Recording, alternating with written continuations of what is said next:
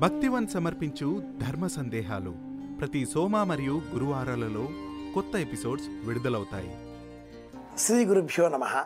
శ్రీరామ జయం. శకునం అంటే ఏమిటి? ఎవరు శకునం వస్తే మంచిది? వేదంలో శకున సంబంధమైన ఆధారాలు మంత్రాలు సూచనలు ఏమైనా ఉన్నాయా? అన్నిటికీ వేదమే సమాధానం కదా?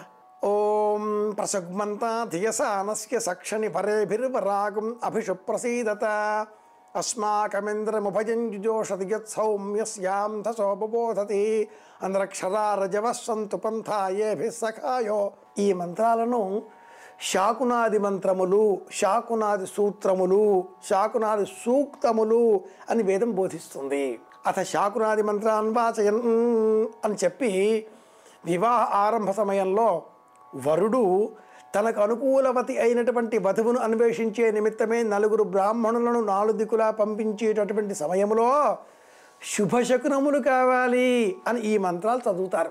శ్రీమద్ రామాయణంలో సీతాదేవిని వివాహం చేసుకున్న పితప రామచంద్రమూర్తుల వారు అయోధ్య నగరానికి తిరిగి వచ్చేటటువంటి సమయంలో రెండు విధాలుగా ఉండేటటువంటి శకునములు పక్షుల కలకూజితములు అలాగే ఉత్పాతములను సూచించేటటువంటి ఉరుములు పిడుగులు మెరుపులు రెండూ కనిపించడంతో ఇది ఏమిటి? ఒకటి శుభశకునము ఇంకోటి అశుభశకునము అంటారు దశరథుల వారు సుమంతుడితో అదే శ్రీమద్ రామాయణంలో సీతాదేవికి రావణునకు అలాగే వాళ్ళకి ఏకకాలంలో ఎడమ భుజం అదురుతుంది.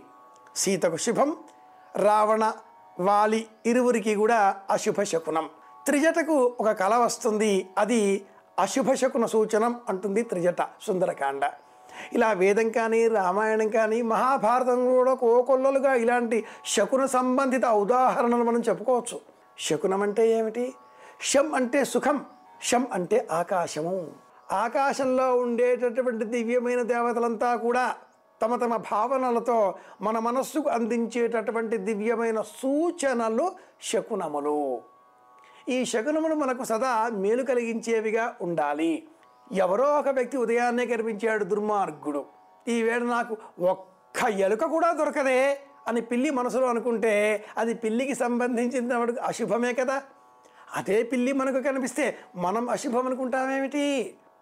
శుభశకునం ఏమిటి అంటే పువ్వులు గంధము మండే అగ్నిహోత్రము ఇరువురు బ్రాహ్మణులు పంచాంగము ఇల్లాలు ముత్తైదువలు కన్యకామణులు దేవతా సంబంధితమైనటువంటి ఊరేగింపు ఇవన్నీ శుభశకునములు.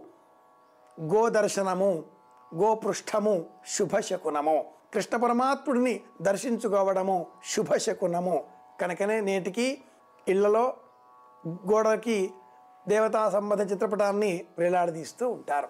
రోజువారీగా కనిపించేటటువంటి ఎప్పుడూ చూసేటటువంటి పిల్లి ఈ రోజు కూడా కనిపిస్తే మట్టుకు అశుభ శకునం అనుకోకూడదు.